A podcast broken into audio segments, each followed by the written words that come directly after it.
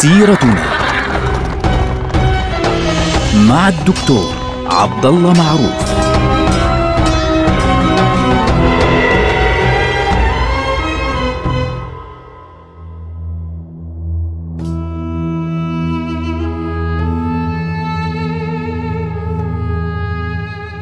السلام عليكم ورحمة الله وبركاته. سيرتنا سيرة هذه الأمة العظيمة ونحن الآن في عهد السلطان سليم الأول في الدولة العثمانية. السلطان سليم دخل دمشق دون إراقة نقطة دم واحدة. توجه إليه أهل دمشق وتوجه إليه فقهاؤها وسلموه البلد وأصبح السلطان ياو السليم سلطان الشام بلا منازع.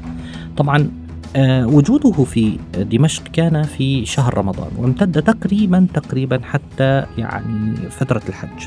يعني لعند شهر ذو القعدة إلى حد ما. في ذلك الوقت يعني هذول الشهرين لما سقطت دمشق وقبلها طبعا يعني قبلها بشهر رجب كان آه، المماليك قد هزموا في معركة مجدابق.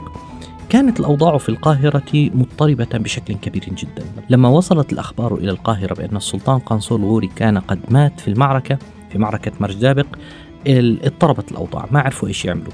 فالمماليك اجتمعوا وبدأوا يتباحثون في الأمر. من نعين سلطانا في هذه المرحلة؟ هذه المرحلة حساسة.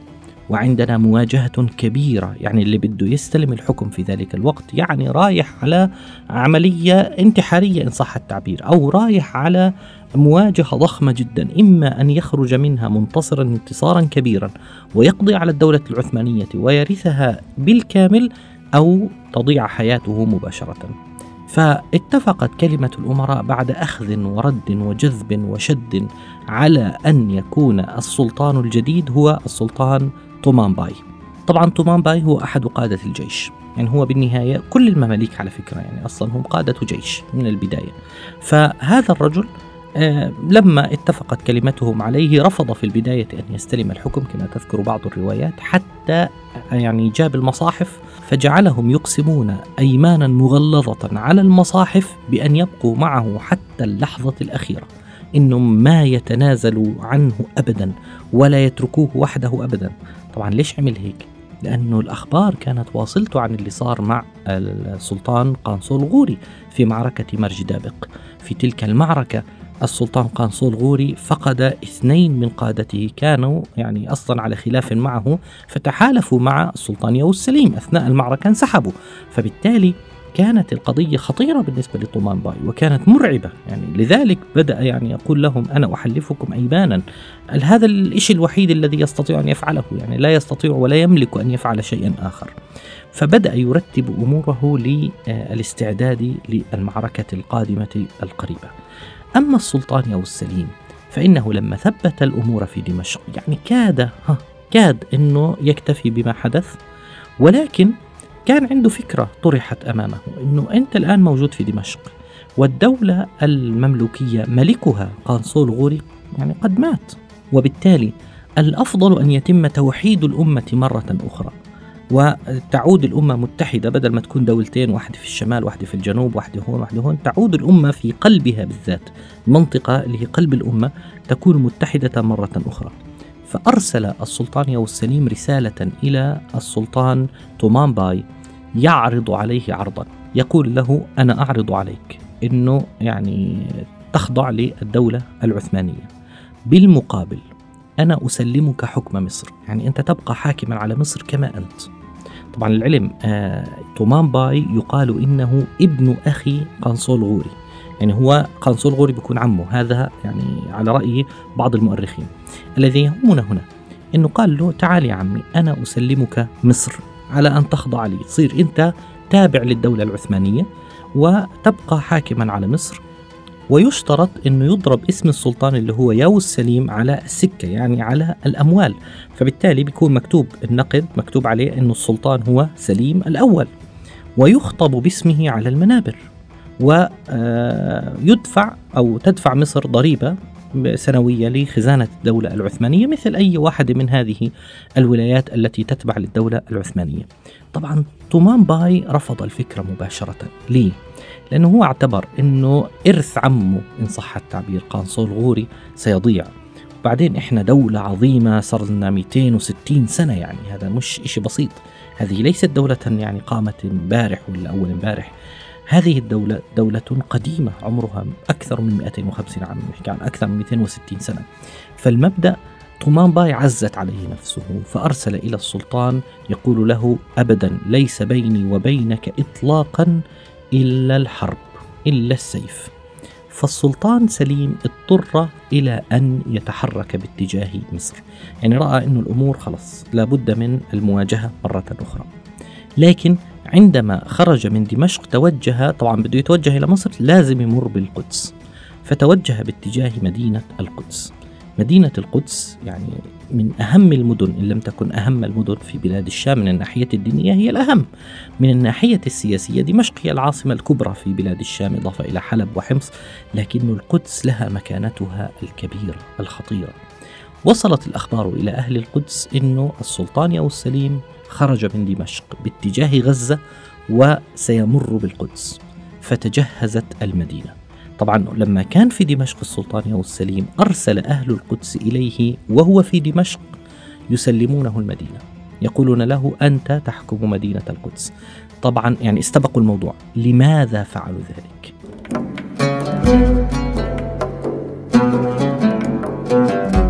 هناك سؤال يطرحه بعض الناس. يعني أحد المؤرخين مرة يعني بقرأ له آه، من المتحاملين على الدولة العثمانية وما أكثرهم يعني للأسف. يعني نحن نقف مع التوسط لا نتحامل عليها ولا نقف يعني نبرر الخطأ. لكن بعض الناس اللي متحاملين على الدولة واحد من المؤرخين شو بيقول مرة؟ إنه السلطان يا السليم دخل واحتل المدينة ومش عارف إيه. هذا كلام غير صحيح يا إخوانا السلطان يا السليم وهو في دمشق وصله يعني وفد من أعيان مدينة القدس وكان ذلك في شوال على الأرجح. وصلوه وسلموه مفاتيح المدينة يعني قالوا له نحن جئنا باسم سكان مدينة القدس. نقول لكم نحن نسلمكم مدينة طواعية وندعوكم إلى زيارة مدينة القدس. فالسلطان السليم قبل ذلك وبالتالي يعني خطب باسمه على منبر المسجد الأقصى المبارك. فبالتالي في نفس اللحظة السلطان السليم أصبح يعني هو المسؤول عن المساجد الثلاثة المسجد الحرام المسجد النبوي والمسجد الأقصى المبارك. في نفس الفترة. فلما تحرك السلطان أو السليم أصلا كانت القدس تتبع آه، حكمه في ذلك الوقت. فاستعد أهل مدينة القدس لاستقبال السلطان ياو السليم. لكن ياو السليم فعل شيئا لم يفعله أحد قبله من السلاطين المماليك على سبيل المثال أو غيره. دخل مدينة القدس ليلا وأقام بها ليلة واحدة. صلى في المسجد الأقصى وأقام الليل في المسجد الأقصى وعند الفجر غادر. يعني دعا فقط الخطباء والعلماء والفقهاء إلى مائدته في الليل وأكرمهم ووزع عليهم العطايا ويعني الطعام وغيره ثم غادر المدينة في الصباح. ما كانش بده يعمل هيك طن ورن. لماذا فعل السلطان والسليم ذلك؟ بعض الذين عاصروا السلطان والسليم يقولون إنه كان لا يحب يعني البهرجة فعليا في المشاهد. هو الرجل أصلا رجل ديناميكي إن صح التعبير. نعم هو قاسي هو شديد هو عنيف لكنه في نفس الوقت رجل ديناميكي ما بيحب المشاهد الفاخرة والمظاهر الفاخرة فعليا اللي يعني إن صح التعبير فشخرة بين قوسين يعني بالعامية كما يقال اليوم.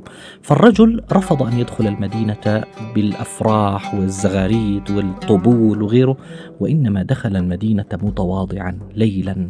وصلى في المسجد الأقصى المبارك ودعا العلماء والفقهاء إلى مائدته ثم عند الفجر بعد ما صلى الفجر غادر باتجاه مدينة غزة.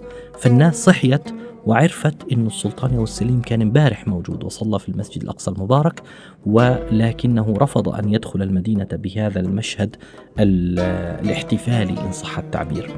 احتراما لمقام مدينة القدس عند الله عز وجل واحتراما لمقام المسجد الأقصى المبارك. وتحرك السلطان والسليم بعدها باتجاه مدينة آه، غزة. عندما وصل مدينة غزة كان ذلك في ذي الحجة من عام 922 للهجرة اللي هو موافق في ذلك الوقت بداية عام 1517 للميلاد. إحنا الآن في شهر كانون الثاني اللي هو آه، بداية عام 1517 للميلاد. بمجرد ما وصل السلطان السليم إلى غزة وجد أمامه قوة من المماليك. أرسلها السلطان طومان باي لمواجهة السلطان السليم اللي هي ليش طبعا على غزة؟ لأنه غزة في ذلك الوقت هي النقطة الحدودية مع مصر. يعني اللي بياخذ غزة معناها خلاص صار على حدود مصر. فالسلطان تومان باي كان يريد أن يؤخر بقدر الإمكان وصول السلطان السليم ريثما يستعد لمعركة كبيرة في مصر في ذلك الوقت. فلذلك يعني قدم جيشا مش كبير لكنه قوة مع يعني مملوكية تحت قيادة نائب غزة في ذلك الوقت موجودة في غزة فقابلها السلطان يوسف السليم وقضى عليها بسرعة شديدة. قضى عليها بسرعة شديدة كبيرة جدا. وهو في غزة لما قضى على هذه القوة صار الطريق إلى مصر مفتوحا بالكامل. طبعا دخوله إلى غزة معناه أنه خلاص كل بلاد الشام أصبحت بيد العثمانيين من حلب شمالا حتى آه، غزة جنوبا. كلها أصبحت بيد العثمانيين. بعد أن أتم فتح بلاد الشام وأتم السيطرة على غزة استشار من حوله. أنه يا جماعة الخير ما رأيكم؟ نكمل الطريق الآن إحنا وصلنا. فالصدر الأعظم قال له يعني أيها الملك أنا أقول لك لا تذهب إلى هناك. أيها السلطان لا تذهب إلى مصر. ليه؟ إنك يعني ستذهب وتقاتل وتدخل في معركة كبيرة جدا وهؤلاء المماليك أصلا محاربون وهم عسكر. وبالتالي ستخسر جيشك كله. ونقتل هناك وتضيع الدولة العثمانية وتضيع الدنيا كلها إلى آخره. فبالتالي سننهك وسنضيع في مصر. ومصر عدد سكانها كبير جدا إضافة إلى أنها في ذلك الوقت كانت حاضرة الدولة العباسية. يعني ما فيش دولة طبعا باسم العباسية لكن هناك خلافة عباسية الخليفة العباسي يعيش في القاهرة والخليفة العباسي له منصب شرفي ديني عظيم. منذ أن سقطت يعني بغداد بيد المغول يعني قبل آه، تقريبا 260 سنة حتى ذلك الوقت كان الخليفة يعني له منصب ديني إن صح التعبير. فبالتالي خاف الصدر الأعظم من دخول مصر وقال له أنه أنا لا أنصح بدخول مصر إطلاقا. فالسلطان يوسف السليم قال له بل يعني هذا الكلام يعني سيضرنا وبالتالي دخولنا إلى مصر هو الحل الوحيد. لا بد من أن تنتهي الحرب تماما بيننا وبين المماليك. لا بد من أن يقضى على الدولة المملوكية لأنها وصلت الآن إلى مرحلة الشيخوخة وإلى مرحلة الهرم وبالتالي لا بد أن يقضى عليها تماما. فقال له ها أنت حر. ستقضي على جيشك هناك وبعدين بكرة يعني تعقبلني يعني بين قوسين كما يقال بالعامية. وبدأ السلطان يوسف السليم خلافا لرأي الصدر الأعظم اللي هو زي رئيس الوزراء في ذلك الوقت بدأ يتحرك باتجاه مصر. أما طومان باي فقد وصله الخبر. إنه السلطان يوسف السليم قادم إليه في الطريق فبدأ الاستعداد للمعركة القادمة. نلقاكم على خير والسلام عليكم.